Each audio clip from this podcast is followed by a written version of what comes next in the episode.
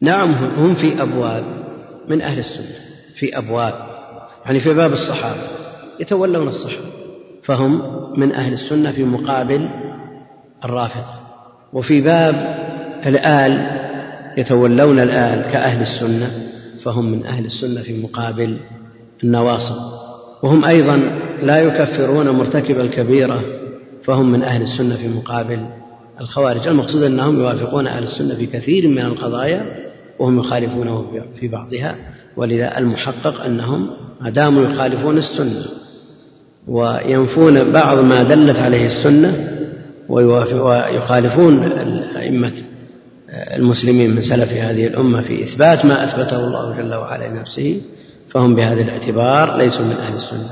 وشيخ الإسلام رحمه الله تعالى كتبه طافحة بالرد عليهم ومناقشته رحمه الله. يقول أريد أن أستفسر عن رؤية رأيتها. أولا أنا لا أفسر الأحلام الأمر الثاني أنه لم يذكر هذه الرؤيا بعد هذا يقول تقدم رجل يظهر عليه الاستقامة إلى أختي من غير بلدنا والله كون الإنسان يتخذها مهنة ويتفرغ لها ويأخذ عليها الأجر هذا ليس من عمل سلف هذه. فلا يعرف فيهم من نصب نفسه لهذا الأمر عرف به دون غيره. عرف ابن سيرين بتعبير الرؤيا لكن شهر بالتفسير شهر بالحديث شهر بالعلم أكثر بكثير. وما روي عنه وما صح عنه في هذا الباب نعم لا يعادل ما ما ما ما يجلس له بعضهم في هذه الأيام جلسة واحدة. لا أقول يوم جلسة واحدة. يفسر أكثر مما أثر عن ابن سيرين في عمره كله. فهل يمكن أن يتمسك أحد بأن ابن سيرين عرف بالتعبير؟ عرف بالتعبير وأعطي من الإلهام ما يجعله ما يجعل تعبيره يكون صوابا لكن مع ذلك ما تفرغ لها. رجل علم رجل تعليم رجل دعوة رجل رواية ما تفرغ ولا عرف في سلف الأمة من يتفرغ لا للرقية ولا لتعبير الرؤى لكن إن, أحب إن استطاع أحدكم أن ينفع أخاه فليفعل. يعني إذا عرض عارض وجاء مريض وقال طلب إمكان ترقية وتؤجر على هذا لكن تنصب نفسك لهذا الأمر وتجعل هذا ديدنك وهذا مصدر رزقك وتجلس أحيانا يجلسون في المساجد. وذكر لنا في مسجد من المساجد في غرفة ملفات ومواعيد. نعم ومراجعات. كأن عيادة طبية صارت. وفي المسجد. هذا ما عرف عن سلف هذه الأمة. نعم صح النبي عليه الصلاة والسلام أنه إذا صلى الصبح التفت إلى أصحابه وقال هل رأى أحد منكم الرؤيا؟ لكن هل هذا يسوغ لغيره؟ هو مؤيد بالوحي. ولا خصص نفسه لهذا الأمر. الأمر الثاني أن هذا ما عرف عن أبي بكر ولا عمر ولا خيار هذه الأمة. فكون الإنسان يفرغ نفسه لهذا الأمر ليس على الهدي وليس على جهده نعم؟ نم أحيانا شوف يا أخي. الأضغاث الأضغاث الأضغاث فسر نعم؟ وتراهن اثنان.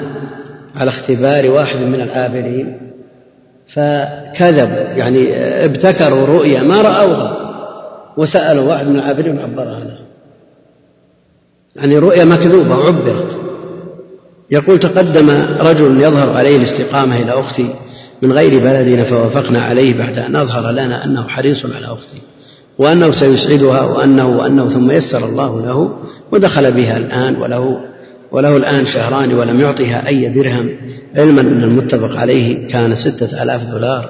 وللأسف ظهر أننا وجهه الآخر فهو للأسف كذب علينا فلم يسعدها بل ظلمها ولم يدفع لها مهرها. وأختي الآن تعيش حالة نفسية شديدة. وتدعو عليه كل ما أصبحت وأمست. فما الواجب على هذا الزوج؟ وهل تأثم أختي في دعائها عليه؟ أولا أنتم قصرتم في السؤال عنه. قصرتم في السؤال عنه. وإلا لو سألتم عنه أهل الخبرة به من يعرفه من الثقات ما تبين لكم غير ما ظهر لكم في أول الأمر. الأمر الثاني أنه عليه أن يتقي الله جل وعلا. فوصية النبي عليه الصلاة والسلام للنساء في أعظم المواقف في يوم النحر في حجة الوداع. وأمرنا بأن نعاشرهن بالمعروف ساكم بالمعروف وتسرعهم بإحسان. وهن عوان يعني أسيرات. عند الرجال فعليهم أن يحسنوا إليهن ويأثموا بذلك. وهذا ظلم نسأل الله السلامة والعافية. ظلم. والله جل وعلا حرم الظلم على نفسه وجعله بين الناس محرم ولعظمته الظلم حرمه على نفسه. فعليه أن يتقي الله جل وعلا وأن يدفع أن يؤدي إليها ما التزمه لها من مهر وأيضا عليه أن يمسكها بالمعروف. لا لا يطالب بأكثر مما يطالب به غيره من أمثاله. وهل تأثم أختي في دعائها عليه؟ إذا كانت تدعو عليه بقدر المظلمة فلا تأثم.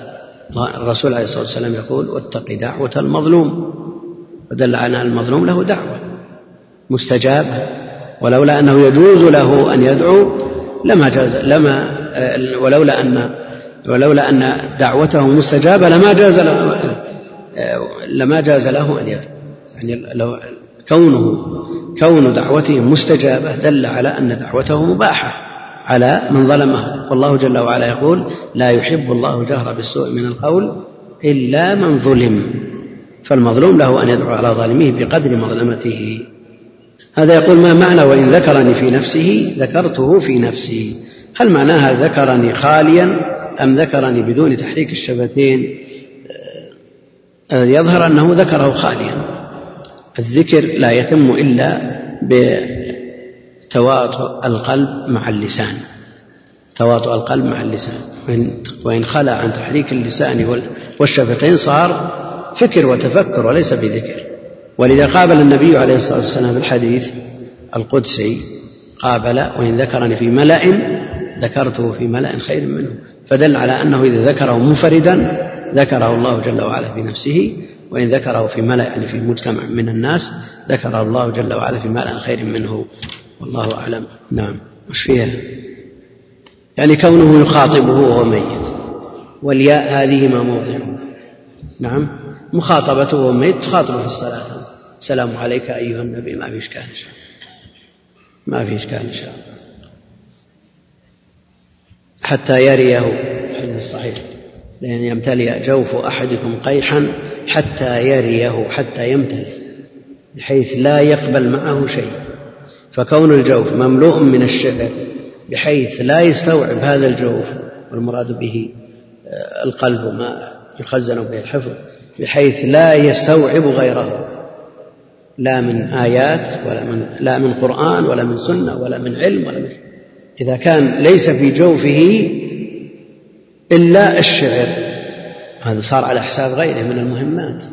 صار على حساب القرآن والسنة والعلم الشرعي. إذا كان بهذه المثابة لأن يمتلئ قيحا خير من يمتلئ شعر بحيث لا بحيث لا يستوعب معه غيره. أما إذا كان فيه شعر كثير وفيه أكثر منه من كتاب الله وسنة نبيه عليه الصلاة والسلام هذا لا يضر. لا يضر. نعم. الحمد لله رب العالمين. صلى الله وسلم على نبينا محمد وعلى آله وصحبه أجمعين.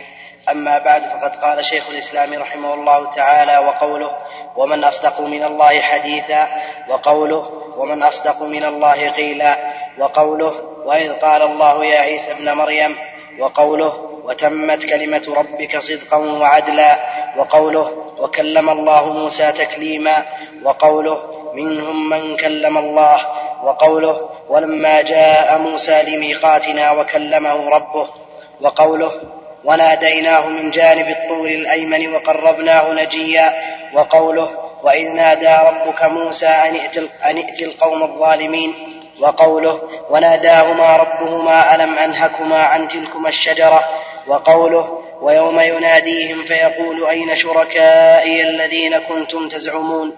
وقوله ويوم يناديهم فيقول ماذا أجبتم المرسلين؟ وقوله وإن أحد من المشركين استجارك فأجره حتى يسمع كلام الله. وقوله وقد كان فريق منهم يسمعون كلام الله ثم يحرفونه من بعد ما عقلوه وهم يعلمون. وقوله يريدون أن يبدلوا كلام الله قل لن تتبعوننا قل لن تتبعونا.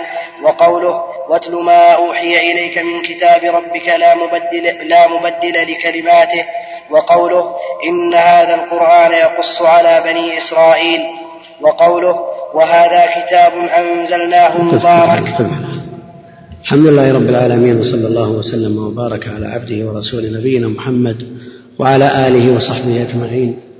أما بعد فيقول المؤلف رحمه الله تعالى مثبتا صفة الكلام لله جل وعلا مستدلا بما جاء عنه في كتابه الكريم من الآيات لأن هذا الفصل موضوع للأدلة القرآنية التي أثبت الله بها لنفسه هذه الصفات المذكورة ومنها صفة الكلام.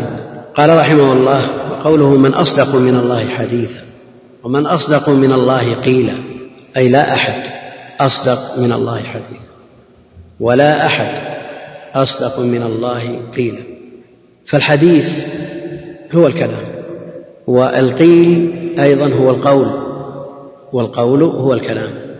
وإن كان القول أعم عند النحاة والقول أعم من الكلام عند النحاة لكنه هنا المراد به الكلام والحديث يراد به الكلام والحديث المراد به هنا كلام الله جل وعلا في كتابه المنزل على نبيه وعلى من قبله من الأنبياء فهو يعم كلام الله جل وعلا من القرآن وغيره مما أنزله النبي الله جل وعلا على رسله. وكذلك القيل والقول وهو الكلام المنزل على أنبياء الله صلوات الله وسلامه عليه. الحديث عند بعض الطوائف في غير هذا الموضوع.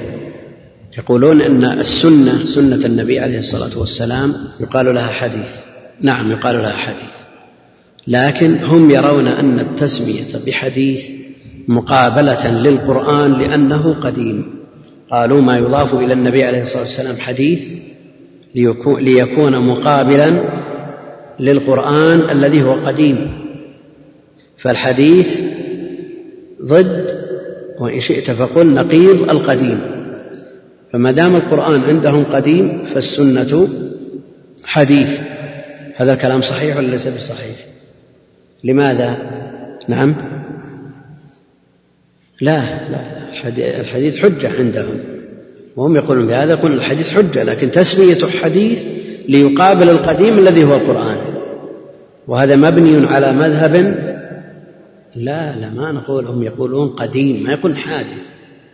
إيه لكن ليش هم قالوا قديم وهذا حديث؟ نعم. كلامنا في كلام الله جل وعلا الذي هو القرآن. كلنا في مسألة محددة. الحديث عندنا آيتين. من أصدق من الله حديثا ومن أصدق من الله قيلا. نريد أن, أن نبطل كلامهم من الآيتين. الحديث يعني ما يتحدث به وهو الكلام. حديث ما يتحدث به وهو الكلام والقيل هو القول فهو الكلام انتهينا من هذا بالنسبة لما يضاف إلى الله جل وعلا. بالنسبة لما يضاف إلى النبي عليه الصلاة والسلام هو قوله وهو كلامه عليه الصلاة والسلام. وإن كان في الأصل هو وحي لأنه لا ينطق عن الهوى إن هو إلا وحي يوحى. لكن في التسمية هم قالوا أن ما يضاف إلى النبي عليه الصلاة والسلام يقال له حديث في مقابلة ما يضاف إلى الله جل وعلا لأنه قديم. هذا مبني على قول الأشاعرة في القرآن. ماذا يقولون؟ يقولون القرآن قديم. الله جل وعلا تكلم في الأزل ولا يتكلم بعد ذلك. خلاص تكلم وانتهى. فكلامه قديم وهو شيء واحد. تكلم وانتهى. إن كان بلغة كذا فهو كذا إن كان بلغة كذا فهو كذا إن كان بلغة فالكلام واحد. لكن إن عبر عنه بالعبرانية صار توراة بالسريانية يصير إنجيل بالعربية يصير قرآن ولا هو كلام واحد؟ لأنه قديم. أهل السنة يقولون قديم النوع كلام الله قديم النوع بلا شك لأن الله جل وعلا لم يزل متكلما. قديم النوع لكنه وإن كان قديم النوع إلا أنه حادث متجدد الآحاد لأنه جل وعلا يتكلم متى شاء إذا شاء فكلامه مربوط بمشيئته جل وعلا. أما عند الأشاعرة خلاص تكلم في الأزل ولا يتكلم غير مرتبط بالمشيئة فهو, فهو صفة ذاتية وليست صفة فعل صفة فعل. عرفنا كيف دخل عليهم الدخل؟ نعم. كلامهم أنه كلام واحد وإنما يختلف باختلاف اللغات يعني أصله واحد يختلف باختلاف اللغات. هل هذا الكلام له وجه؟ نعم. هل التوراة والإنجيل والقرآن متطابقة؟ يعني لو ترجمت التوراة إلى العربية صارت قرآن. لو ترجم الإنجيل إلى العربية صار قرآن على حد زعمهم أو العكس. يعني لو ترجمت تبت يدا أبي لهب وتب إلى العبرانية والسريانية. هل نجد لها نظير في التوراة والإنجيل؟ هل نجد لها لهذه السورة نظير في التوراة والإنجيل؟ ما يمكن. الأمر الثاني أن أول ما نزل القرآن على النبي عليه الصلاة والسلام في الغار وذهب النبي عليه الصلاة والسلام به ترجف بوادره يرجف فؤاده ترجف بوادره جمع بادرة وهي اللحمة التي بين المنكب والعنق من الخوف وعرض ذلك على خديجة وخديجة عرضت على ورقة بن نوفل وكان قد تدين بالديانات السابقة اليهودية والنصرانية وكان يقرأ الكتاب العبراني ويترجمه إلى العربية والعكس من العربية إلى السريانية ومن ترجم باللغات لأنه عرف هذه الكتب وعرف اللغات. لما سمع ما أنزل على النبي عليه الصلاة والسلام اقرأ. باسم ربك الذي خلق. قال هل قال هذا الكلام الذي أنزل على موسى أو قال هذا الناموس الذي نزل على موسى. الناموس اللي هو جبريل عليه السلام. ما قال إن هذا القرآن هو الذي نزل على موسى. ولا في مقتضى ذلك أن يقول هذا عندي ها أنا مترجمه عندي مترجم من التوراة والإنجيل. هل يتصور مثل هذا؟ يعني كان ما يستغرب ولا ولا يكون كلام جديد عنده. يقول هذا معروف. ولمن ولا انتشر هذا القرآن قبل نزوله على النبي عليه الصلاة والسلام بين العرب لأنه يوجد من يقرأ التوراة ومن يقرأ الإنجيل ويترجم كورقة. والوقائع والحوادث والواقع يرد هذا الكلام ويجعله لا أساس له ولا حظ له من النظر البتة. يعني وإن قال به ناس من الكبار من الأذكياء من العقلاء من لكن العقل ماذا ينفع إذا تجرد عن الاتباع والتسليم؟ هم ذكروا أقوال استندوا فيها إلى عقولهم ولم يسلموا لما جاء عن الله جل وعلا بل حكموا عقولهم في النصوص ثم ألزموا بلوازم ثم التزموها ووصلوا إلى هذا الحد. لأن إذا لزمت اللوازم فإما أن فإما أن يرجع صاحب القول أو يلتزم باللازم.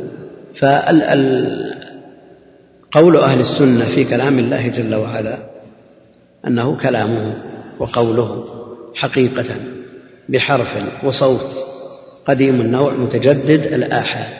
فالله جل وعلا تكلم في الأزل ويتكلم متى شاء إذا شاء وكيف شاء. هذا قوله بحرف وصوت. والأشاعرة يقولون المراد بالكلام المذكور في النصوص هو الكلام النفسي. يتلقاه جبريل من معدنه ويعبر به بأي لغة تناسب القوم الذين نزل عليهم وهو واحد. ويستدلون بكلام أو ببيت شعر للأخطل. ومعروف أن الأخطل نصراني. والنصارى ظلوا في هذه الصفة. في صفة الكلام. إن الكلام لفي الفؤاد وإنما جعل الفؤاد على اللسان دليلا. ها؟ على الفؤاد دليلا وإنما جعل اللسان على الفؤاد دليلا. إن الكلام لفي الفؤاد يعني أصله ومنبعه من الفؤاد واللسان يعبر عنه. لكن هل يرتب على الكلام النفسي الذي في الفؤاد هل يرتب عليه أحكام أحكام شرعية. حديث نفس. لا يؤاخذ عليه الإنسان. وعفي للناس عن حديث النفس. ما لم تتكلم أو تعمل فحديث النفس لا شيء. لا شيء. ولذا لو طلق امرأته في نفسه يقع الطلاق ولا ما يقع. ما يقع الطلاق حتى يتلفظ. لو قذف في نفسه يجلد ولا ما يجلد؟ ما يجلد حتى يتكلم. فحديث النفس لا حكم له. ووجوده مثل عدمه. المقصود أن هناك فرقا بين الكلام وبين أن حديث النفس وما يدور فيه. حديث قدسي يا شيخ يناديه بصوت القيامة. بيجي بيجي كلام كثير حول الحرف والصوت. يعني هل يتصور حديث أو قول بدون حرف ولا صوت؟ هل يتصور قول بدون حرف ولا صوت؟ هل يتصور؟ لا يتصور. وناديناه كيف يناديه بدون حرف ولا صوت؟ قربناه نجيا. كيف تكون المناجاة بدون حرف ولا صوت؟ لأن الذي الذي يتجرد عن الحرف والصوت لا يسمع والذي لا يسمع يفيد ولا ما يفيد؟ ما يفيد. ولذا صار للسمع الأثر الكبير وصار نعمة من الله جل وعلا لأنه يفاد من ورائه ما يسمع.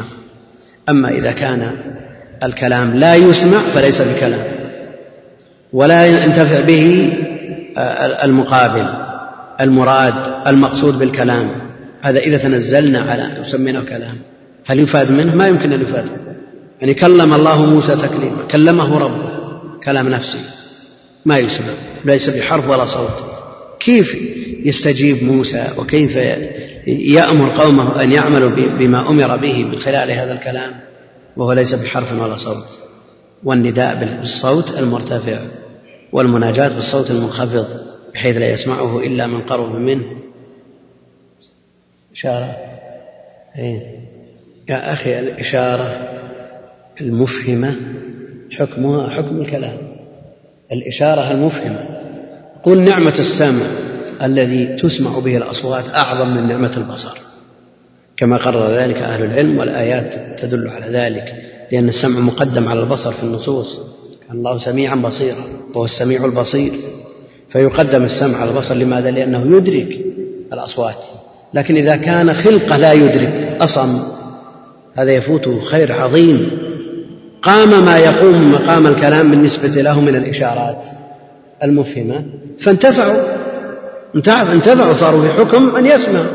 وهذه نعمة من الله جل وعلا بالنسبة لهذه الفئة. وإلا فالأصل أن من لا يسمع أو الكلام الذي لا يسمع لا قيمة له. والله جل وعلا لا يتصور أن يكلف العباد من خلال وجراء كلام لا يسمع. كيف يفهمون وهم لا يسمعون؟ إذا لم يكن الكلام بالحرف والصوت. كيف يفهمون؟ وإذا لم يفهموا كيف يعملون؟ هذا كلام في غاية الفساد والبطلان. نعم. كيف؟ الهام كل شخص بذاته يلهم الأحكام ويلهم الرسل الرسل الوحي على أنحاء. الوحي كما جاء في الحديث الصحيح كيف يأتيك الوحي؟ فقال أحيانا يأتيني مثل صلصلة الجرس. أصوات متداركة فيلقى في روعه يفهم عليه الصلاة والسلام. يعني هذا الشيء لا تدركه عقولنا لكن الذين يعملون في البرقيات مثلا. صار الأمر قريب لهم من بعض الأصوات المتداركة يفهم منها شيء. فهذا نوع من الوحي. وأحيانا يلقى في روعه عليه الصلاة والسلام من غير كلام لكن هذا خاص بالرسل. وأحيانا يأتيه الملك يتمثل له الملك رجلا وهذا هو الكثير الغالب. يقول في الحديث يناديهم بصوت يسمعه من بعد كما يسمعه من قرب. على كل حال الأحاديث كثيرة في الباب والباب. الذي يلي هذا الباب كله فيما ورد من السنة لهذه الصفات.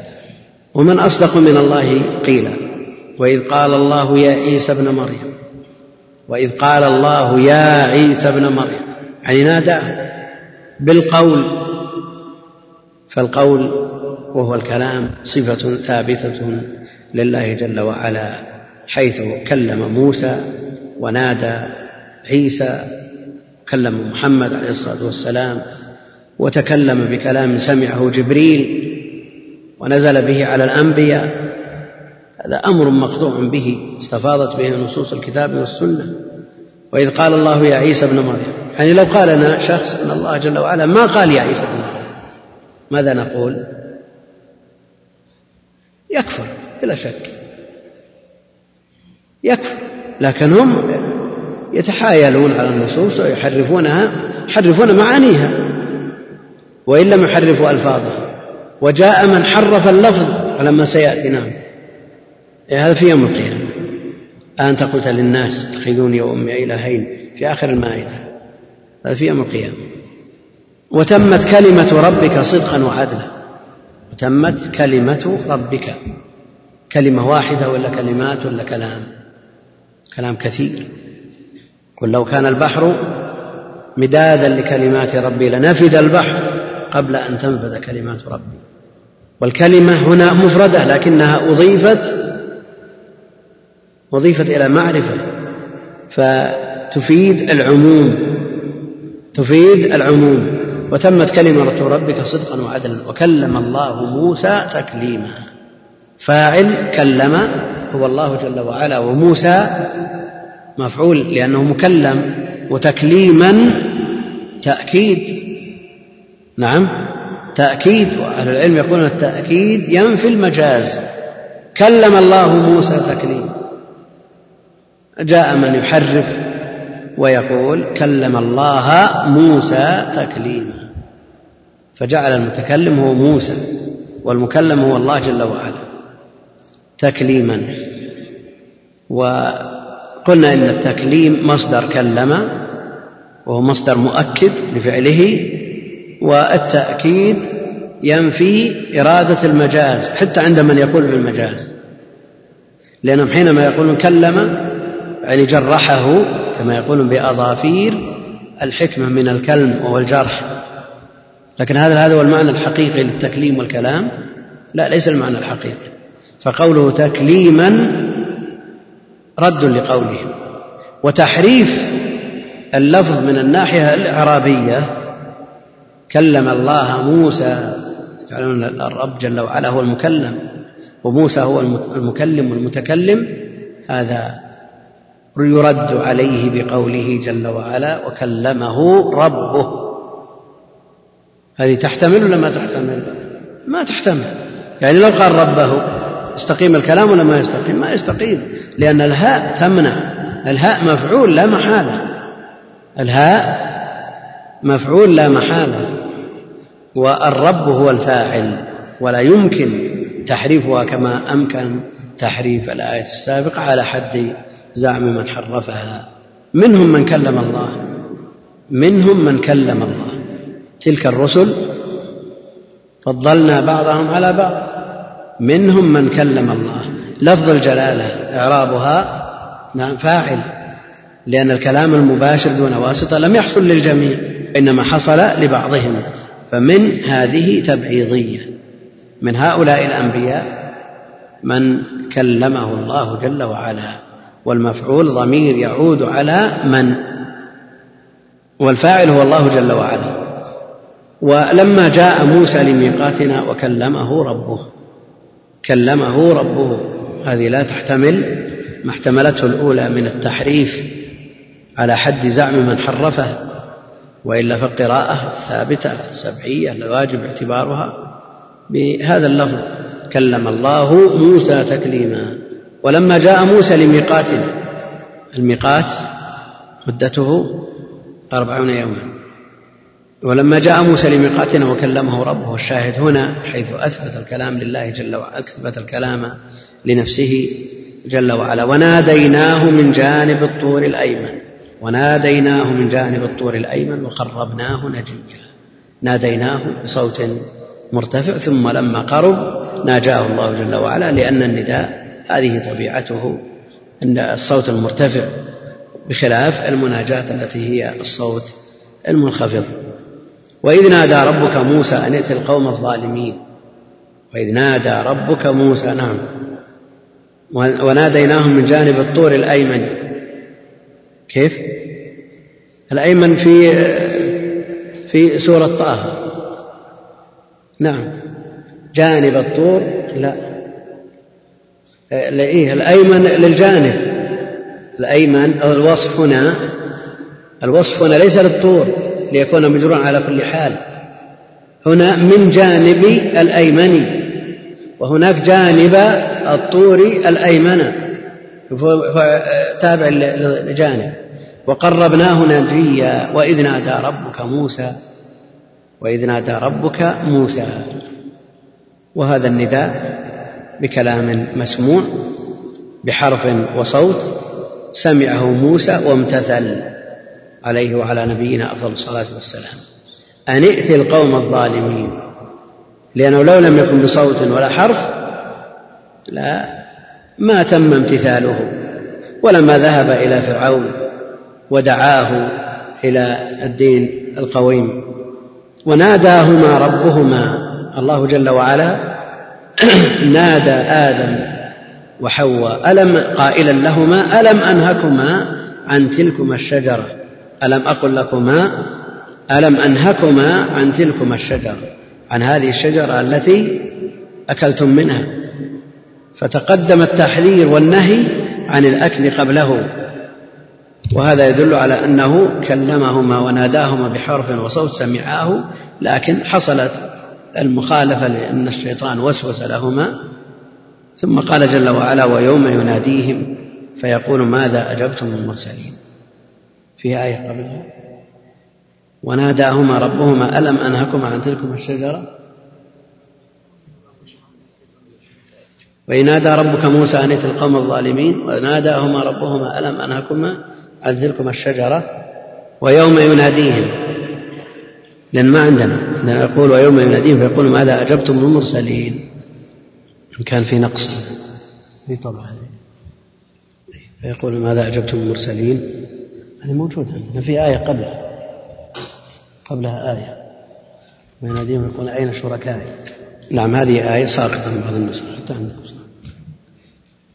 يقول ويوم يناديهم فيقول أين شركائي الذين كنتم تزعمون؟ يعني يوم القيامة ينادي الله جل وعلا المشركين تبكيتا وتقريعا لهم فيقول أين شركائي الذين كنتم تزعمون؟ أنهم أهل يستحقون العبادة من دوني على حد زعمكم. فهذا نداء للمشركين. يقول الله جل وعلا أين شركائي أيها المشركون أين شركائي الذين تزعمونهم أنهم مستحقون للعبادة وصرفتم لهم شيئا منها؟ ثم بعد هذا الآية التي تليها ويوم يناديهم فيقول ماذا أجبتم المرسلين؟ ماذا أجبتم المرسلين؟ والآية كالتي قبلها فيها النداء من الله جل وعلا والنداء يكون لا يكون إلا مسموعا. لأنه بصوت مرتفع يسمعه المقصود به ويكون النداء بقدر الحاجة وكلام الله جل وعلا يسمعه من بعد كمن كما يسمعه من قرب فهو ينادي جل وعلا وهو يناجي كما قال جل وعلا وقربناه نجيا فنجيا إعرابها حال من إيش؟ صاحب الحال نجي فعيل بمعنى مناجي أو مناجى ها نجي فعيل. فهل هي بمعنى المفعول أو بمعنى الفاعل؟ مناجي أو مناجى وإذا قلنا مناجى فهي حال من الضمير المفعول قربناه. حال كونه مناجى وإذا قلنا مناجي فهي حال من الفاعل.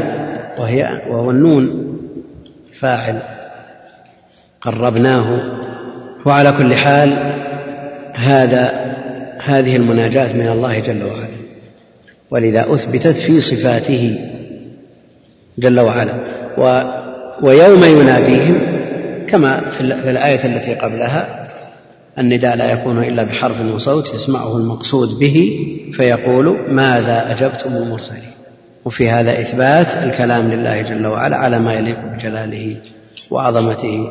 ثم بعد ذلك بعد إثبات صفة الكلام الصفة العامة يأتي الكلام في الخاص في الكلام الخاص وهو القرآن. في آيات ذكرها الشيخ رحمه الله تعالى والكلام في صفة الكلام. وفي القرآن يطول يمكن يستغرق ثلاثة دروس أو, أو أكثر. إذا بنبسط المذاهب إن شاء الله تعالى وننظر في كلام أهل العلم. ونترك الكلام في القرآن للدرس القادم إن شاء الله تعالى. يقول وكلم الله موسى تكريما التأكيد ينفي المجاز على كلام أهل اللغة. فهل يعني ذلك أن القرآن فيه مجاز وما هو الصحيح في هذه ذكرنا في درس في شرح إيش؟ الزمزمية.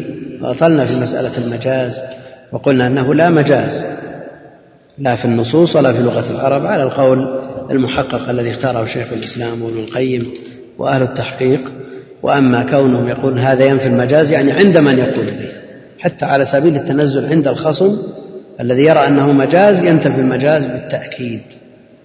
ويقول إذا قلت جاء زيد احتمال أن يكون جاء أهله جاء أمره جاء خبره جاء شيء يتعلق به. وإذا قلت جاء زيد نفسه أو عينه ما يحتمل مجاز أبدا. هذا يقول ابن القيم عن بيت الأخطر استوى بشر على العراق ودليل في ذاك بيت قاله فيما يقال الأخطر النصراني يا قوم قد غلط النصارى قبل في معنى الكلام واهتدوا وما اهتدوا لبيانه ولأجل لا جعلوا المسيح. سيأتي في كلام القيم لكن ليس في قول ليس في قوله قد استوى بشر. ليس في هذا ليس المراد قوله قد استوى بشر لا. المراد به إن الكلام لفي الفؤاد وإنما جعل اللسان على الفؤاد دليلا هذا يقول غدا آه، يسمى يوم الزهور البدعي الذي سيكون فيه اختلاط الرجال بالنساء وبعض المنكرات في شارع الحرب. ما حكم هذا اليوم؟ وما رأيكم بمن سماه البدعي؟ إذا كان يتكرر ويعود في كل سنة في مثل غد فهو يسمى عيد وهو أيضا بدعة يجب إنكاره. وإن كان خاص بهذا اليوم غد ولا يتكرر بعد ذلك فما يكون في ذلك اليوم من أمور سواء كانت آه، من المنكرات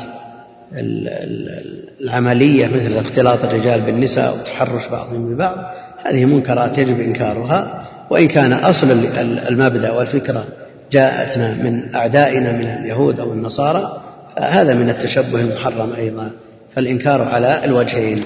لكن بالإنكار الإنكار يكون بالطرق المناسبة التي لا تترتب عليها آثار ومنكرات أعظم منها. يقول الله تعالى كلمه ربه. أين إثبات الكلام لله في هذه الآية؟ وما مرجع الضمير في كلمه فلما جاء موسى لميقاتنا وكلمه ربه. فالمكلم هو موسى ضميره الهاء والرب هو الفاعل جل وعلا. وأيضا الضمير في الذي أضيف إليه الرب يعود إلى موسى. ففيه إثبات الكلام ظاهر ولا تحتمل تأويل ولا تحتمل تحريف كما في قوله جل وعلا كلم الله موسى تكليما. هم حرفوها لفظا ومعنى وذكرنا هذا فيما تقدم ما هذه الآية؟ لا تحتمل التحريف. الله هذا سؤال يتعلق بالمعية التي مرت في الدرس الماضي في كلام طويل. كل الكلام المذكور فيها مر في الدرس. هذا كل الكلام هذا مر في الدرس الماضي. فلا نحتاج إلى إعادته. اللهم صل وسلم. السلام عليكم ورحمة الله وبركاته. يقول السؤال عن قوله جل وعلا بغير عمد ترونها ذكرت هل وصف حقيقي أو كشف يعني وصف كاشف. ما معنى وصف حقيقي وما معنى وصف كاشف؟ يكون إذا قلنا حقيقي قلنا أن ترونها وصف لعمد. وإذا قلنا أن له حقيقي وله مفهوم أن هناك حمد لكنها لا ترى. وإذا قلنا أنه وصف كاشف لا مفهوم له وإنما هو تصريح بمجرد ما هو توضيح قلنا إن أنه ليس هناك حمد البتة أصلا. يقول هل الذين لا يرتقون لا يرتقون يعني لا يسترقون قصده لا يسترقون يعني يطلبون الرقية. ولا يكتوون على ربهم يتوكلون يظلهم الله في ظله يوم لا ظل إلا ظله. هذا خلط أن يدخلون في حديث السابع. والوعد المرتب على هذا أنهم يدخلون الجنة بغير حساب ولا عذاب. يدخلون الجنة بغير حساب ولا عذاب.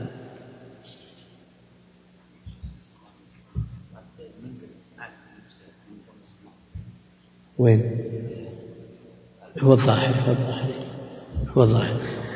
يقول ما رأيك في من إذا سئل عن بعض الصفات قال لا أدري مع العلم أنه يدري. لا يدري مع العلم أنه يدري. هذا كتم للعلم هذا كتم للعلم. وبعض أهل العلم في مثل هذه المسائل وإذا كان السائل عامي أو مرت مثلا في آه، شرح آية أو حديث والحضور عوام يقول مثل هذه المسائل لا تذكر له ويزعم أنها من المتشابه وينسب هذا القول للإمام مالك ويردف بقول علي حدثوا الناس بما يعرفون تريدون أن يكذب الله ورسوله؟ لكن هذا لا يثبت عن الإمام مالك وآيات الصفات محكمة من المحكم وأحاديث الصفات كذلك ليست من المتشابه. لأن معانيها معلومة. نعم الكيفيات مجهولة لكن يبقى أن المعاني معلومة. وإذا خشي من أحد أن يضل بسبب عدم فهمه ما يقال مثل هذا يكتم عنه يحجب عنه بعض العلم سواء كان في هذا الباب أو في غيره. يقول هل نظمت العقيدة الواسطية؟ نعم نظمت.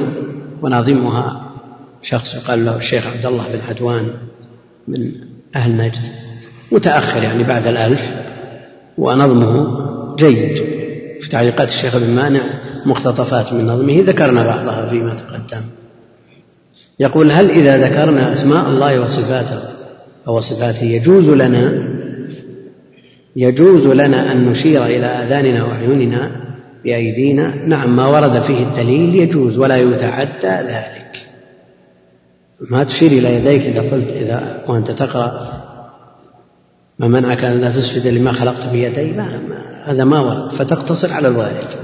وإلا لو قلنا بهذا قلنا إن ما ذكره ابن بطوط عن شيخ الإسلام هو كذب فرية أنه رآه يخطب في جامع دمشق جامع الأموي وقال إنه ذكر حديث النزول وقال إن الله ينزل كنزول هذا ثم نزل مع الدرج. لا يظن بشيخ الإسلام يقول مثل هذا إنما يقتصر بذلك على الوارد. والإشارة لا تقتضي المشابهة. عن الإشارة الواردة لا تقتضي المشابهة لأنما مفادها أن ما ينسب ويضاف إلى الله جل وعلا مما جاء في كتابه وسنة نبيه عليه الصلاة والسلام على الحقيقة. ولا يحتمل المجاز كما أن المخلوق له هذه الصفات حقيقة. يقول ما حكم الصلاة خلف الحلول الذي يزعم أن الله جل وعلا حال في كل مكان مثل هذا بدعته مغلظة لا تجوز الصلاة. ما الضابط في تكفير المخالف في الصفات ولما يترتب من الصلاة ونحوها؟ كمن ينكر الرؤية أو يتأول الصفات ويقول بخلق القرآن. آه، قد يقول قد يكون القول كفر. ولذا كفر أئمة السلف من يقول بخلق القرآن أو يقول بنفي الرؤية. أو ما أشبه ذلك من الصفات المغلظة التي من البدع المغلظة التي يتبناها الجهمية. ابن القيم يقول وقد تقلد كفرهم خمسون في عشر من العلماء في البلدان يعني خمسمائة عالم كفروا. لكن لا يعني أنك تقول الزمخشري كافر. لماذا؟ لأنه ينكر الرؤية ويقول بخلق القرآن. ما تدري ما شبهة تعتمد على شبهة وتأويل؟ الله جل وعلا يتولاه لكن القول شنيع. القول شنيع. فنفرق بين القول والقائل لما للقائل من احتمال شبهة. والله المستعان. حول ولا هذا كفره كثير من العلماء. كفره كثير من العلماء نسأل الله السلامة والعافية إيه شكل المسألة عظيمة. حتى لو كانت البدعة لا تخرجه عن الملة والصلاة خلفه مما يعينه على استمرار بدعته أو يجعل عامة الناس يقلدونه أو طلاب العلم. فإذا كان هجره وعدم الصلاة خلفه أنفع من الصلاة وراءه ما يصلي ولو كانت بدعته غير مغلظة. ولو كانت بدعته غير مخرجة من الملة. إذا ما أثر فيه الهجران ولا خيف من من أن يقتدى به وتصحح بدعته أو يلبس على الناس بأن فلان يصلي ورائي وفلان وعلان لو لو كان عندي أدنى إشكال ما صلوا علي. إذا ما خيف هذا. والمسألة مسألة حادثة مثلا مرة أنت مررت بالمسجد وإمامه بكذا ولا تخشى أن تفوتك الصلاة وهو إمام مرتب من للمسجد إمام الحي. فمثل هذا إن شاء الله لا يضر لكن يبقى أنه يبحث عن غيره كما هو الأصل. نعم. إيه. كيف؟ كفر العين إذا ارتكب الإنسان مكفرا ولم يذكر شبهة أو ذكر شبهة أجيب عنها نعم. أجيب عنها. بجواب يزيلها ويجتثها. أو كان مع ذلك إصرار ومعاندة أو مع ذلك التزام بلازم. مكفر. وإذا آه، وجدت هذه الأمور فلا مانع من تكفيره بعينه. نعم. يكفره أي عالم لكن الأحكام المرتبة على الكفر من تطليق زوجته وعدم التوارث والحكم بردته. الأحكام المرتبة لا بد لها من لا لا لا لا لا لا لا ما يترك العبرة المسألة مسألة تحتاج إلى عالم يتصور المسألة من جميع وجوهها لا لا يتصور أيضا وضع الناس وأحوالهم. لا لا كل إنسان له ما يخصه من حكم. ولذلك الإمام المجدد رحمه الله لما سئل عن قوم يطوفون بالقبور قال كفر. كفره وسأله ناس سئل عنه ناس آخرين نفس السؤال. وقال لا. يكفر هل يستطيع طالب علم أن يفعل مثل هذا؟ قال هذا تناقض. لكن الشيخ رحمة الله عليه نظر إلى حال هؤلاء وعلم أن الحجة قد قد بلغتهم بأجلى صورها. هذا ما لهم عذر والآخرون ما بلغتهم الحجة أو صار عندهم مانع من فهمها. لا أقول من قبولها وإلا قد يوجد المانع من الفهم. وقد يوجد المانع من القبول لأن الناس يتفاوتون. بعض الناس يفهم الكلام لينذركم به ومن بلغ. خلاص هذا يكفيه هذا يكفيه والناس بعد أن استمر بهم طال بهم الزمان واختلطوا بغيرهم يعني فرق بين أبي جهل ونظرائه الذين لما قيل لهم قولوا لا إله إلا الله قالوا أجعل الآلهة إلها واحدا؟ يعني يفهمون. لكن عندك الآن في من, من مئات السنين. يطوفون على قبورهم يقولون لا يكررون لا إله إلا هذا لا يفهم هذا. فالذي لا يفهم الحجة يفهم. لا سيما إذا كان آه، عدم فهمه شديد بحيث يقرب من الأعاجم الذين لا يفهمون الكلام العربي. مثل هذا تشرح وتوضح لهم الحجة.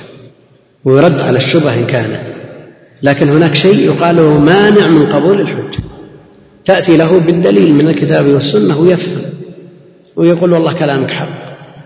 لكن مع ذلك ثقته بشيوخه منعت من قبوله الحق. لأن الثقة بالشيوخ وتقليد الأكابر معضلة هذه عند عند الناس. تغلف القلب عن قبول الحق.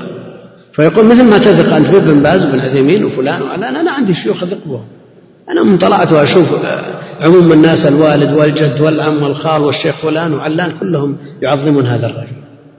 فهو معظم عندي أنا هذا التعظيم ما يمكن تزيله أنت بجلسة وأنت عندك شيخك وعلى العين والرأس شيخكم تعظمونه ولكن عندنا شيوخ. هذا مانع من قبول الحجة فإذا فهم الحجة لا يلتفت إلى هذا المعنى. قرأت إلى وين؟ هذا كتاب أنزلناه طيب. آه، في قول بسم الله الرحمن الرحيم الحمد لله رب العالمين وصلى الله وسلم وبارك على عبده ورسوله نبينا محمد وعلى آله وصحبه أجمعين. اما بعد فيقول المؤلف رحمه الله تعالى وإن أحد من المشركين استجارك فأجره حتى يسمع كلام الله. وإن أحد من المشركين هذه شرطية. وأحد عند البصريين فاعل لفعل محذوف يفسره المذكور وإن استجارك أحد من المشركين. ومن والكوفيين يقولون فاعل مقدم لاستجارك المذكورة ولا أحتاج إلى تقدير. كل هذا سببه أن أدوات الشرط لا يليها إلا الفعل فلا بد من تقدير فعل. وهذا جاء في النصوص بكثرة جاء في النصوص بكثرة وعلى كل حال هذه مذاهب النحاة في مثل هذا. ومنهم من يقول الشيخ علي الطنطاوي في مذكراته يقول ما دام جاء بكثرة في النصوص وفي كلام العرب ما الذي يمنع من أن قاعدة مضطردة؟ وأن الاسم يلي آه، الشرط. فلا نحتاج إلى تقدير لكنه قول لم يسبق إليه ما قال به أئمة النحاة من المتقدمين. ما أعرف أحدا سبقه إليه. وإن أحد من المشركين استجارك يعني طلب جوارك طلب جوارك فأجره. يعني استأمنك فأمنه. استأمنك فأمنه إلى غاية وهي حتى يسمع كلام الله. والخطاب للنبي صلى الله عليه وسلم استجارك. حتى يسمع كلام الله المنزل عليك والمراد به القرآن. فالقرآن كلام الله. القرآن كلام الله.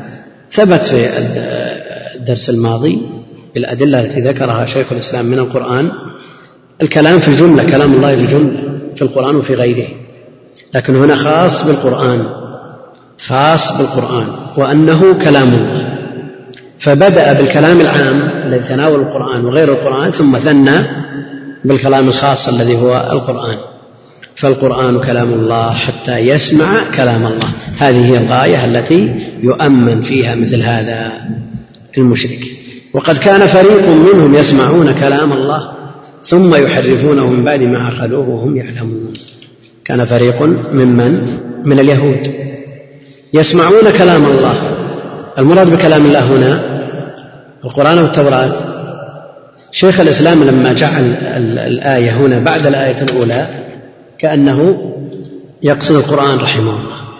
ولا شك أنه احتمال وارد قائم لكن هم بالفعل إنما حرفوا التوراة. قد كان فريق منهم يسمعون كلام الله ثم يحرفونه من بعد ما عقلوه وهم يعلمون. من بعد ما عقلوا قد كان فريق نذروا أنفسهم لهذا الأمر يحرفون كلام الله لفظا ومعنى لفظا ومعنى. يعني قد يوجد في هذه الأمة من يحرف لكن هل يستطيع أن يحرف اللفظ؟ قد يستطيع أن يحرف المعنى. ألم يقل بعضهم وكلم الله موسى تكليما؟ هذا تحريف؟ نعم. لفظي يترتب عليه التحريف لكن هل يستطيع أن يتصرف بالحروف؟ لا يستطيع أن يتصرف بالحروف هل يستطيع أن يحرف وكلمه ربه.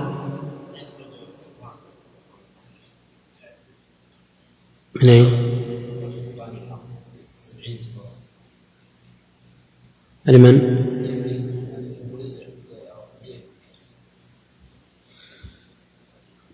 يعني كون هناك فرق تدعي مثلا نقص القرآن مثلا نقص أو تزيد فيه بعض السور. أو شيء من هذا لكن يبقى أن القرآن محفوظ. يبقى أن القرآن محفوظ مصون من الزيادة والنقصان.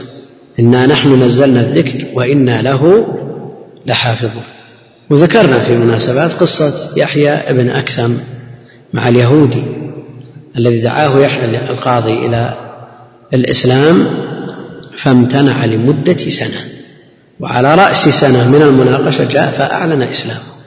وقال له يحيى القاضي ما الذي جعلك تتأخر سنة؟ لو اخترمتك المنية أثناء هذه السنة فما مصير؟ قال انتظرت سنة. قال ماذا صنعت خلال هذه السنة؟ قال نسخت نسخا من التوراة وحرفت وزدت ونقصت وقدمت وأخرت وذهبت بها إلى سوق اليهود السوق عندهم سوق الوراقين فتبادروها مني واشتروها وعملوا بها. ثم صنعت مثل ذلك مع الإنجيل. نسخت نسخ كل نسخة تختلف عن الثانية. قدمت وأخرت وزدت ونقصت وجئت بها إلى سوق النصارى. فتخطفوها واشتروها منه وقرأوها وعملوا بها. ثم عملت مثل ذلك بالنسبة للقرآن. ولم أعمل مثل ما عملت في الكتابين. التوراة والإنجيل وإنما شيء يسير جدا. شيء يسير جدا. لا يدرك إلا لا يدركه إلا الحاذق. فعملت نسخ من هذا وجئت بها إلى سوق المسلمين فكل من فتح رماها في وجهه. كل من فتح رماها في وجهه. فحج يحيى بن أكثم والتقى هناك من مكة بسفيان بن عيينة وذكر له القصة قال هذا تتعجب من هذا؟ هذا ما هو عجب هذا منصوص عليه في القرآن. بالنسبة للكتب المتقدمة بما استحفظوا. استحفظوا جعل الحفظ إليهم فما حفظوا. فوقع مثل هذا لكن القرآن تولى الله جل وعلا حفظه. تولى الله جل وعلا حفظه. والله المستعان. وقد كان فريق منهم يسمعون كلام الله ثم يحرفونه من بعد ما عقلوه. ألا يمكن أن يقع مثل هذا التحريف؟ لا أقول اللفظي. اللفظي ينكشف ولا يمكن أن يمشي على أحد. القرآن محفوظ. قد يأتي من بعض الجهات أخطاء غير مقصودة إما في شكل وإلا في رسم ولا في شيء لا يتناول الحروف ثم يكتشف. يكتب تقارير عن هذا المصحف ويمنع واطلعنا على إجراءات طباعة المصحف في المجمع. شيء يبهر العقول من من من حيث العناية والدقة. يعني شيء لا شرحونا المراحل بشيء بدقة متناهية. وأطلعونا على شيء من يسمى يسمونه رجيع. يعني هذا لا يمكن أن يدخل في المصحف ويجلد وهي نقطة حمراء في جانب الصفحة. خرجت من بعض الآلات يعني شبه الوسخ قالوا هذا لا يمكن هذا يتلف. هذا من حفظ الله جل وعلا لهذا الكتاب. أن سخر له هؤلاء. والله المستعان. وقد كان فريق من منهم يسمعون كلام الله. أقول هل يمكن أن يوجد من يحرف كلام الله بالنسبة لهذه الأمة؟ أما بالنسبة لللفظ فلا. فلا. ولذا نجد من يحرف في الغالب أو الذي يغلب على الظن أنه ليس من هذه الأمة. لأن القرآن محفوظ ومسموع. وجد بعض الطوائف المنتسبة إلى الإسلام حرفت. لكن بدعتهم نسأل الله السلامة والعافية. مغلظة كفرهم من كفرهم ثم يحرفون التحريف المعنوي التحريف المعنوي وهذا قد يحصل. حصل من المبتدع أن حرفوا المعاني. حصل ممن يبيع دينه بعرض من الدنيا. حصل منهم شيء من التحريف المعنوي. ولو أعناق النصوص لتأتي على مرادهم من أجل الارتزاق فهذا حصل. لكن مثل هذا لا يلبث أن يكشف والحق أبلج ما يمشي على ولا على عامة الناس. وذكر ابن القيم رحمه الله أن الخسف يكثر في آخر هذه الأمة ويكون في طائفتين من الناس. وذكر من الطائفتين من العلماء الذين يحرفون النصوص. نسأل الله السلامة والعافية. من بعد ما عقلوه يعني إنسان يحرف من غير قصد ومن غير فهم ومن غير عقل. يعني شخص من عامة المسلمين قرأ القرآن على وجه غير متقن ما أتقنه ولا ضبطه تجده يحرف. وهذا موجود كثير في عامة المسلمين في كبار السن موجود. تسمع إلى بعض الكبار من الشياب وبعض النساء. تعجب كيف يصل الحد إلى هذا التحريف لكن هؤلاء هل يدخل في مثل هذا؟ ما يدخل. لأن الله جل وعلا يقول من بعد ما عقلوه. هؤلاء ما عقلوه. هو تحريف. ما دام تغيير حروف هو تحريف. تحريف شنيع. لا نريد أن نذكر أمثلة ولا في المحفوظ شيء كثير. لأن نجلس بجانب كبار السن نسمعها. مو مشكلة أن أنت كأنت بتعلم كل حرف حرف أنا قد لا يقبل التعليم إذا وصل هذا السن. لكن اليأس غير وارد. يعني ما يلزم أن تأتي إلى معلم تأخذ وقته ويأخذ وقتك وتحتاج إلى وقت طويل. البيوت الآن مملوءة ممن يقرأ من الذكور والإناث والآلات أيضا تساعد فكبار السن لا عذر لهم في ترك التعلم. يتعلمون ولو سور قصيرة يرددونها. وذكر في بعض مناطق المملكة امرأة عمرها سبع سنة حفظت القرآن ووجد من كبار السن من حفظ. لكن يبقى أن أنه يوجد في هذه الفئة جمع ممن يحرف القرآن لكنه ليس كما ذكر الله جل وعلا بعد ما عقله. حملته أمه يقول هونا على هون شونا معناها؟ يعني لا عقل ولا نقل. وأشياء كثيرة. في أشياء لكن ما نريد أن نضيع الوقت فيها. المقصود أن التحريف المذكور هو من بعد ما عقلوه وهذا أسوأ الأنواع. أنواع التحريف. وهم يعلمون على علم يشترون به ثمنا قليلا ثمنا قليلا. قد يقول قائل الثمن الآن ما هو بقليل. إذا كان إذا حرف وأعطي ملايين ما هو بقليل. نعم. نقول الدنيا كلها قليلة. ولا تساوي عند الله جناح بعوضة. لو أعطي الدنيا بحذافيرها من أجل أن يحرف كلمة هذا قليل.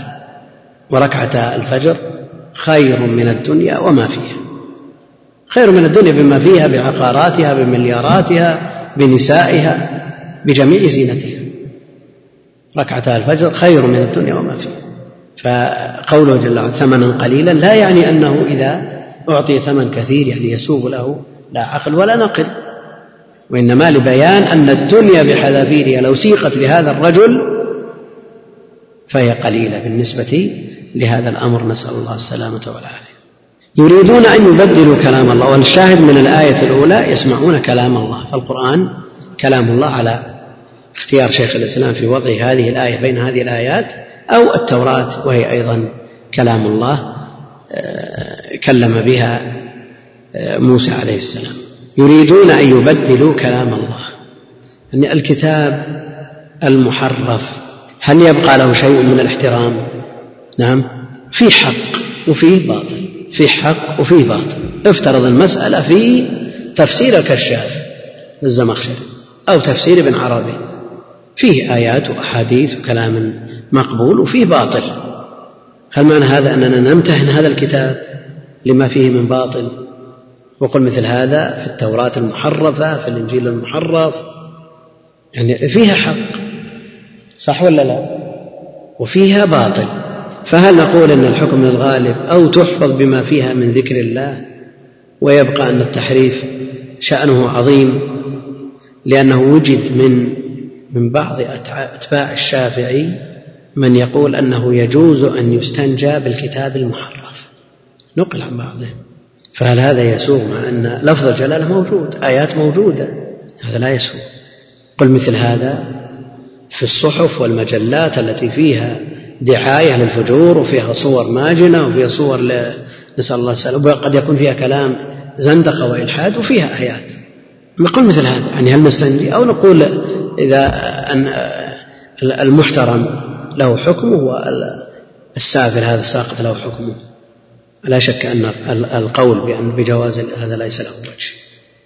نعم هي أقول خطأ شنيع التحريف وأمره عظيم. لكن مع ذلك إذا كان فيه ذكر لله جل وعلا فيحترم من هذه الحيثية وإذا أزيل ما فيه من ذكر الله جل وعلا فالباقي لا قيمة له. يريدون أن يبدلوا كلام الله. قل لن تتبعونا. يريدون أن يبدلوا كلام الله. قل لن تتبعونا كذلك قال الله من قبل. وهنا الشاهد بقوله كلام الله. فالقرآن كلام الله. واتل ما أوحي إليك من كتاب ربك. من كتاب ربك والكتاب هو القرآن وإضافته إلى الله جل وعلا كتاب ربك هو القرآن والقرآن كلام الله. فالمعنى اتل ما أوحي إليك من كلام ربك. والإضافة هنا إضافة معنى ولا إضافة إيش؟ عين. إضافة معنى ولا إضافة عين. إذا قلنا اتل ما أوحي إليك من كلام ربك فالكلام معنى. فهو صفة من صفات الله جل وعلا. وإذا قلنا أتل ما أوحي إليك من كتاب ربك المصحف القائم المحفوظ بين الدفتين أتله وهو ما أوحي إليك. هل هذا إضافة عين ولا إضافة معنى؟ نقول هذا المصحف وهذا ما بين الدفتين فيه ما هو معنى وفيه ما هو عين. فالقرآن الذي هو كلام الله معنى والجلد والورق عين. نعم. ولذا يقول الناظم رحمه الله تعالى يقول ابن القيم نقلا عن القحطاني في نونيته. يقول ولقد أتى في نظمه من قال قول الحق غير جبان إن الذي هو في المصاحف مثبت بأنامل الأشياخ والشبان وهو قول ربنا هو قول ربنا كله لا بعضه ومدادنا الحبر والرق مخلوقان. يعني الورق والجلد. وما أشبه ذلك. المداد الحبر كلها مخلوقة. لكن يبقى أن الكلام كلام الباري جل وعلا فهو صفة من صفاته. ولا يلتبس الأمر لأنه قد يقول قائل أتل ما أوحي لك من كتاب ربك. العلماء يقررون أنه إذا كان المضاف معنى فهو غير مخلوق وإذا كان عين فهو مخلوق. والكتاب كتاب ربك المصحف. والمصحف عين قائم بذاته. نقول لا المصحف عبارة عن كلام الله جل وعلا وما جعل ظرفا لهذا الكلام من المداد الحبر والورق والجلد وغير هذه أمور لا تلتبس بها. ويبقى كلام الله جل وعلا منزل منه جل وعلا غير مخلوق منه بدأ وإليه يعود. واتل ما أوحي إليك من كتاب ربك لا مبدل لكلماته. لا مبدل لكلماته. وإذا بدلنا آية ما ننسخ من آية أو ننسها نأتي بخير منها. فالتبديل من جهته جل وعلا حاصل. منصوص عليه. إذا بدلنا آية مكان آية. فالتبديل من جهته جل وعلا حاصل. لكن التبديل من غيره هو المنفي هنا. لا مبدل لكلماته يعني سواه جل وعلا. والكلمات إن كانت كونية فلن تتبدل البتة لأنها أمور مقضية ومفروغ منها. لكن إن كانت كلماته الشرعية التي بها الأوامر والنواهي فالله جل وعلا يبدل.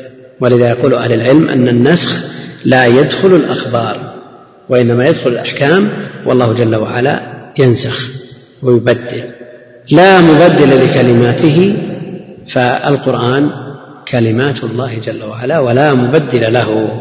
إن هذا القرآن يقص على بني إسرائيل أكثر الذي هم فيه يختلفون. إن هذا القرآن يقص على بني إسرائيل أكثر الذي هم فيه يختلفون. إيش معنى يقص؟ نعم. هل هو من القصص؟ يعني أنه يذكر قصص قد يختلفون يختلف بنو إسرائيل في قصة نوح مثلا. يختلفون في قصة نوح مثلا. ثم هذا القرآن يقص عليهم أكثر الذي هم فيه يختلفون. وهل قص القرآن علينا جميع أخبار الماضين؟ أو ما نحتاج إليه من أخبارهم مما يثبت به الفؤاد ومما يعتبر به لقد كان في قصصهم عبرة لأولي الألباب. نعم قص علينا ما يفيدنا وما يثبتنا وما يجعلنا نعتبر به من أحوال الماضين لأن القوم قد مضوا.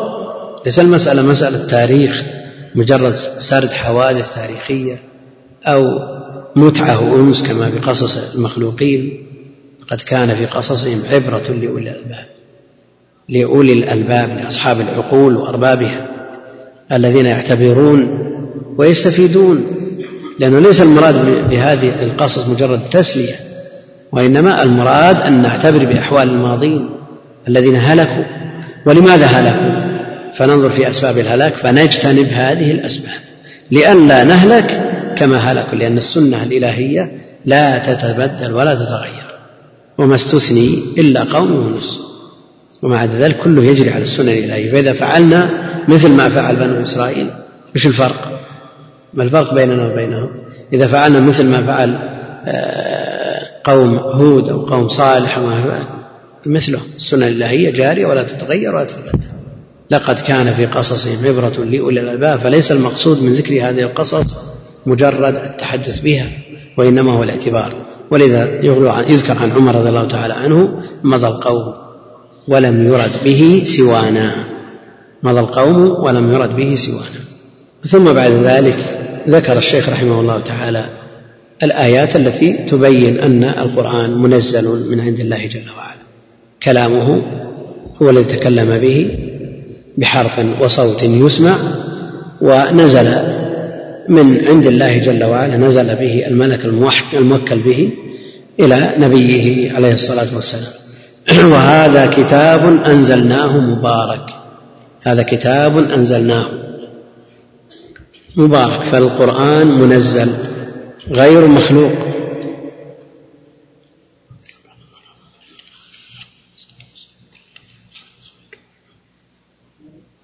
واتل ما أوحي إليك من كتاب ربك. هل الإضافة في هذه الآية إضافة عين أم إضافة معنى؟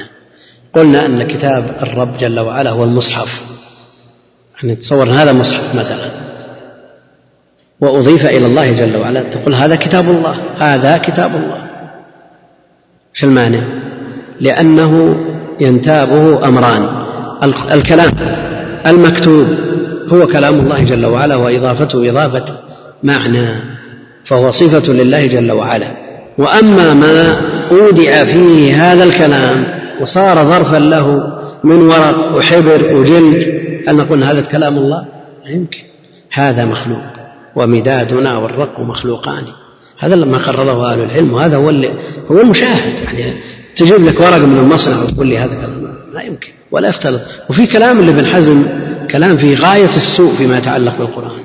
وسوف نذكره إن شاء الله تعالى في نهاية الفصل مع ذكر الأقوال. لأنه يقول ما عندنا قرآن واحد عندنا أربعة قرآنات. ونقل ذلك ابن القيم عنه وسيأتي إن شاء الله في درس لاحق مع استعراض الأقوال كلها بإذنه تعالى. يقول كان يقرأ القرآن في رمضان من حفظه وكان قد جعل معه مصحف صغير جدا يحتاج إليه للرجوع إلى الآية عند الاستشكال يقول وبينما أنا أقرأ, أقرأ القرآن من حفظي إذ نسيت الآية التي بعد الآية التي توقفت عندها مع ضبطي لهذه السورة فسقطت عيني على كلمة كتبت على كلمة كتبت بطريقة خاطئة ورفعت في شأنها إلى من طبع هذا المصحف وهذا من حفظ الله عز وجل. نعم هذا كثير يرد إلينا مصاحف فيها أخطاء. لأنهم ليس لديهم من العناية في الضبط والتصحيح يعني المطابع التجارية. لو كان لديها من الضبط والعناية والإتقان وكثرة المراجعة ودقة الملاحظة فرق, فرق لا أقول فريق فرق من العمل. رأينا أعداد كبيرة جدا تتابع وكل مجموعة تراجع على بعض في جهة معينة. وأذكر أن رئيس اللجنة قبل عشرين سنة قال لا أنه وجد في المراجعة 141 نعم في المراجعة 141 ما أدري وجد آه، شكل على غير الطريقة المتبعة لشكل المصحف لأن لهم طرق. كيف يجعل الضمتين أحيانا هكذا وأحيانا هكذا والثاني فوقه؟ ما هو بخطأ في حرف ولا خطأ في إعراب؟ لا وجدوا في المراجعة 141 أهل المطابع ذولا يراجعون 141 يعني خسرون. هم الربح. نعم. والله المستعان. كيف؟ بيع المصاحف عند الحنابلة وجمع من أهل العلم أنه لا يجوز لأنه امتهان. امتهان. وغيرهم يقول إذا كان لا يمكن إيصاله ولا وصوله إلى أيدي المسلمين إلا بهذه الطريقة فمعتبر وأما بالنسبة لمشتري المصحف للحاجة هذا لا يلومه أحد لا الحنابلة ولا غيره. اللوم على البائع. وهذا كتاب أنزلناه مبارك. وهذا كتاب أنزلناه وهذا كتاب إشارة إلى القرآن. أنزلناه وفي نص على التنزيل مبارك وبركاته لا يمكن الإحاطة بها لا يمكن الإحاطة بهذا القرآن. والله جل وعلا يرفع بهذا القرآن أقوام ويضع به آخرين. وتجد الحافظ للقرآن مسدد. دعونا ممن حفظ القرآن ونام عن القرآن وخالف القرآن وارتكب المحرمات المنصوص عليها في القرآن دعونا من هذا. هذا وبال عليه نسأل الله السلامة لكن من حفظ القرآن واعتنى بالقرآن البركات عليه ظاهرة وتجده موفق يعني في دراسته تسهل عليه جميع العلوم. هذا مجرد. ومن بركته أنه يورث من العلم والإيمان والطمأنينة القلب ما لا يدرك إلا من من عانى لا سيما إذا قرئ على الوجه المأمور به. ولو لم يكن يعني أقل ما في قراءة القرآن أجر الحروف. كل حرف عشر حسنات. والقرآن أكثر من ثلاثمائة ألف حرف. إذا الختمة الواحدة فيها أكثر من ثلاثة ملايين حسنة. أكثر من ثلاثة ملايين حسنة. ومع الأسف تجد من طلاب العلم من ينصرف عن القرآن تعليم القرآن وتعلم القرآن الرسول صلى الله عليه وسلم يقول خيركم من تعلم القرآن وعلمه وينصرف إلى حطام الدنيا لا سيما مع وجود هذه التجارة الوافدة على الأمة التي هي الأسهم انصرفوا بكلياتهم عن القرآن وعن الدين. يعني إذا زاوى شيء من الشعائر الظاهر تجد تجد لا يعقل منها شيئا وهذا حاصل وهناك وقائع مضحكة. إضافة إلى أنه لما حصل ما حصل في السوق يعني ناس ماتوا وناس جنوا وناس أصيبوا بأمراض وأصيبوا بأزمات نفسية. هل يرجى خير من مثل هذه التصرفات التي ترتبت على هذه الأعمال؟ نسأل الله السلامة والعافية وأنت إذا جلست يعني لو الإنسان لما رأى الناس انصرفوا إلى حطام الدنيا قرر له نصيب ورد من القرآن. يقرأ جزء مئة ألف حسنة جزء بربع ساعة ما يأخذ شيء. مئة ألف حسنة جزئين مئتين. يقرأ القرآن في سبع اقسم الثلاث ملايين على السبعمائة وخمسين ألف حسنة في سبع القرآن. فضل عظيم. فضل عظيم لكن إذا انصرف الناس إلى هذه الأمور فعليك أن تعنى بما خلقت من أجله. والله المستعان. الخلاف في المراد بالحرف معروف عند أهل العلم هل المراد به حرف المبنى أو حرف المعنى؟ حرف المبنى أو حرف المعنى؟ هذه مسألة خلافية بين أهل العلم لكن فضل الله جل وعلا لا يحد واللائق بفضله سبحانه وتعالى أن يكون المراد حرف المبنى. لأنه فرق بين أن يكون القرآن ثلاثمائة ألف حرف إذا قلنا حرف مبنى وإلا سبعين ألف حرف إذا قلنا حرف معنى. نعم. فرق كبير. شيخ الإسلام كأنه يميل إلى الثاني لكن ثقتنا بفضل الله جل وعلا وكرمه لا سيما من يعنى بكلامه الذي من قام يقرأه كأنما يخاطب الرحمن. الله المستعان. أنا يقول ذكرتم في الأسبوع الماضي إشكال ساعة نزول الرب في الثلث الأخير من الليل في مختلف الأقطار وعند الساعة وكذلك ساعة الجمعة ولم تحل هذا الإشكال والله أعلم. أما بالنسبة لمسألة النزول فسيأتي بسطها إن شاء الله تعالى وأشرنا إلى الحل. في كلام شيخ الإسلام رحمه الله تعالى أنه نزول يليق بجلاله وعظمته لكن لا يخلو منه العرش. فلا يمنع. إذا تصورنا هذا في الشمس وهي مخلوقة ضعيفة تستأذن كل يوم تسجد تحت العرش والناظر والمشاهد بل المشاهدة تدل على أنها لا تغادر تغادر فلكها الذي تدور فيه. فعلى أن يكون هذا بالنسبة للخالق وهو أعظم وأجل متصور يعني. ويبقى أن قنطرة الإسلام لا تثبت إلا على قدم التسليم. لا بد أن نرضى ونسلم. وعلى كل حال مسألة الرؤية ستأتي مسألة النزول تأتي إن شاء الله تعالى. وأما ساعة الجمعة فليس في وسع المكلف إلا أن ينظر ما يخصه فقط ينظر إلى ما يخصه فقط. والله يقول الآن حنا بعد صلاة العشاء الآن ساعة يعني هذا ليلة السبت بعد صلاة العشاء يقول أنا بدعو الله لأن الآن ساعة الإجابة في المغرب. نقول لا ليس لك إلا ما يخصك. أو مثلا الظهر يقول الآن ساعة الإجابة في آه، جهة آه، الهند وما ولا. نقول لا يا أنت ليس لك من النصوص إلا ما يخصك.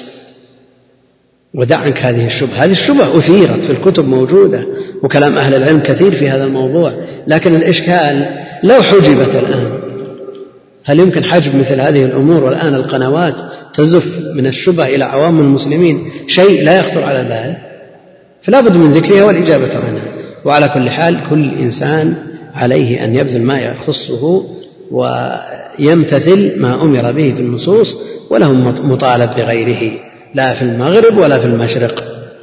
والإشكال أن وجد هذا الكلام ممن يحضر الدرس أحيانا يكون الحل في طريقة الإلقاء وأحيانا يكون في التصرفات في الوجه واليدين. فالحاضر يدرك ما نقول لكن في بلدان أخرى من خلال هذه الآلات. يعني مثلا ذكر قسطلاني عن شخص نعم ذكر عن شخص أنه ثبت عنه أنه يقرأ القرآن في أسبوع. نعم. وقيل في شوط. وحصل مع الكلام هذا من علامات التعجب والاستنكار التي يدركها الحاضر لكن اللي برا يظن أننا نقره. هذا من هذا من تلاعب الشيطان ببني آدم. يقرأ القرآن في شوط. أن كنا نتصور الأسبوع يعني سبعة أيام. فإذا به يقصد الطواف سبعة أشواط. لأنه قال وقيل في شوط. ممكن يقرأ القرآن في شوط. هذه. هذا من من من تزوير الشيطان. هذا من من باب الحرمان للإنسان. يقرأ كيف يقرأ القرآن في شوط؟ يخيل إليه أنه يقرأ ولا يقرأ. وليس بالمستطاع ولا بالمقدور أن يقرأ. حتى ولا في أسبوع اللي هو الطواف سبع مرات. يعني التجربة أثبتت أن المقدور عليه بحسب الوضع الذي نعيشه أن يقرأ القرآن في ست ساعات. ست ساعات وبعضهم يقول أنا أقرأ القرآن في عشر دقائق الجزء فيكون في خمس ساعات. لكن من يبي يقرأ؟ الإشكال في كلام مثل النووي وابن كثير أن يذكر عن ابن الكاتب الصوفي أنه يقرأ القرآن أربع مرات بالنهار وأربع بالليل. نقول الوقت لا يستوعب. الوقت لا يستوعب لأنك أمام آه، كلام لا بد أن تقرأ الكلام بكامل. نعم بعض الناس من يتعود على القراءة بحيث يكون يمسح مسح ضوئي. هذا يمسح ينفع في كتب البشر لكن ما يرتب عليه أجر بالنسبة للقرآن لأن القراءة المراد بها اللفظ. تضافر القلب مع اللسان وهذا لا يمكن لأن بعض من تعود على القراءة ونعرف واحد صار آه، وكان متعود على قراءة كتب العلم ومسحة ثم تولى وظيفة كبرى في الدولة يقول كانت المعاملات تأتينا بالدوسيات الكبار ويكفيني أبدا مجرد التصفر وأستوعبها ما أنت مطالب في هذه المعاملات أن تقرأ حرف حرف تعرف الفكرة وينتهي الإشكال لكن بالنسبة لكلام الله جل وعلا أنت مطالب تقرأ حرف حرف ليترتب على هذا الحرف أجر. فمن مسألة مسألة التصفح هناك دعاوى من بعض الصوفية يقول أنه يمكن أن يقرأ مجلد وهو في فراشه ينتظر النوم هل سمعنا من يقول هذا؟ هل هذا ممكن؟ لا يمكن إطلاقا أخي هذا الضحك على النفوس. إلا إذا كان بإعانة شياطين وما أشبه ذلك مع أن الشيطان لا يمكن أن يمكنه من قراءة. قد يسول إليه أنه يقرأ لكن ما يمكن. يعني مثل البرمجة العصبية لأن يقولون بإمكانك أن تقرأ الكتاب بلحظة إذا ما صار عندنا فرق إطلاقا بين الحقائق وبين السحر وبين التمويه والشعوذة كل شيء موقع لبس بين الحق والباطل يمنع. ولو كان في أصله حق ولو قالوا مهارة لو قالوا خفة ما يوافقون على هذا أبدا. يقرأ القرآن بلحظة بشوط الكلام هذا خرافة. هذا أما القرآن الذي بين أيدينا المحفوظ بين الدفتين فهو قراءته التي رتب عليها الحروف لا بد أن تكون بالحرف بفصل كل حرف من غيره. حتى بعض الناس وهو يقرأ يأكل بعض الحروف. بعض الناس وهو يقرأ تسمعونه. آه، يدرج بعض الحروف في بعض. تسمعون بعض الناس يصلي ويسلم على النبي عليه الصلاة والسلام. وش يقول؟ يأكل ثلاثة أرباع الحروف. يترتب عليها أجر ما يترتب عليها أجر. مثل هذا ما يترتب عليه أجر. فالمسألة لا بد من العناية في هذا الشأن وقراءة القرآن تكون على الوجه المأمور به. وأما من أراد مجرد أجر الحروف ولو قرأه على أقل من الوجه المطلوب واستغل الوقت بالقراءة لا يلام وقد حصل عن ذكر عن بعض السلف. نعم. بركعة بركعة وش المانع؟ يركع ست ساعات ممكن يقف ست ساعات. يقفون ترى. لأن الذي يقف يتعامل مع الرب جل وعلا القلب ما هو بالرجلين ولا ولا البدن. اللهم صل وسلم وبارك على عبدك ورسولك محمد وعلى آله وصحبه أجمعين. السلام عليكم ورحمة الله وبركاته. هذا يسأل يقول ما معنى قديم النوع؟ متجدد الآحاد. قديم النوع إن الله جل وعلا لم يزل متكلما في القدم في الأزل وأنه جل وعلا بالنسبة لأحاده هذا نوعه قديم في الأزل. وما زال يتكلم متى شاء وإذا شاء. فآحاد الكلام متجدد بمعنى أنه يتكلم بمشيئته وإرادته. فنوعه قديم تكلم في الأزل ثم إنه جل وعلا لا يزال متكلما متى شاء إذا شاء. فالنوع قديم والآحاد يعني أفراد الكلام متجددة يعني أنه يتكلم يتكلم في الأزل ويتكلم في الماضي والحاضر والمستقبل متى شاء؟ إذا شاء. يقول هل يقال عن القرآن قيل الله حديث الله؟ نعم إذا القيل هو القول. من أصدق من الله قيلا يعني قولا. فالقرآن قول الله وقيل الله. وحديث الله الله نزل أحسن الحديث كتابا متشابه والقرآن يقال له حديث من هذه الحيثية. فهو حديث الله يعني أن الله هو المتحدث به والمتكلم به. يقول ما رأيك في مسألة الأولياء والكرامات ونبش قبورهم أو زيارتها إما هذا ولا هذا؟ نبش نبش قبورهم. أما مسألة الأولياء فالحديث الصحيح من عادى لي وليا القدسي من عادى لي وليا والأدلة من نصوص الكتاب والسنة تدل على أن على أن المؤمنين أولياء الله. ومنهم من هو أخص بهذه الولاية بحسب ما في قلبه من إيمان وما يزاوله من عمل مرضي لله جل وعلا. فالولاية لله ثابتة من المؤمنين من هم أولياء بل المؤمنون كلهم أولياء لكنهم يتفاوتون فيها بقدر إيمانهم. وأما الكرامات فهي ثابتة لهؤلاء الأولياء. كرامات ثابتة لهؤلاء الأولياء كما أن للأنبياء معجزات. وكلها خارقة للعادة كلها خارقة للعادة لكن المعجزة مقرونة بالتحدي وادعاء النبوة مقرونة بادعاء النبوة. أما الكرامة فلا تقترن بادعاء النبوة لأن لغير الأنبياء للأولياء فهذا الفرق بينهما وما يخرق العادة إن كان على يد نبي صار معجزة. وإن كان على على يد ولي متبع فهي كرامة. وإن كانت على يد غير متبع فهي ابتلاء من الله جل وعلا. له ولغيره به. لأنه قد يحدث ما يخرق العادة من خوارق على أيدي بعض المخالفين من مبتدعة بل بعضهم ممن يستعين بالشياطين نسأل الله السلامة والعافية فتخرق له هذه العادة من أجل الابتلاء ابتلائه هو وابتلاء غيره به.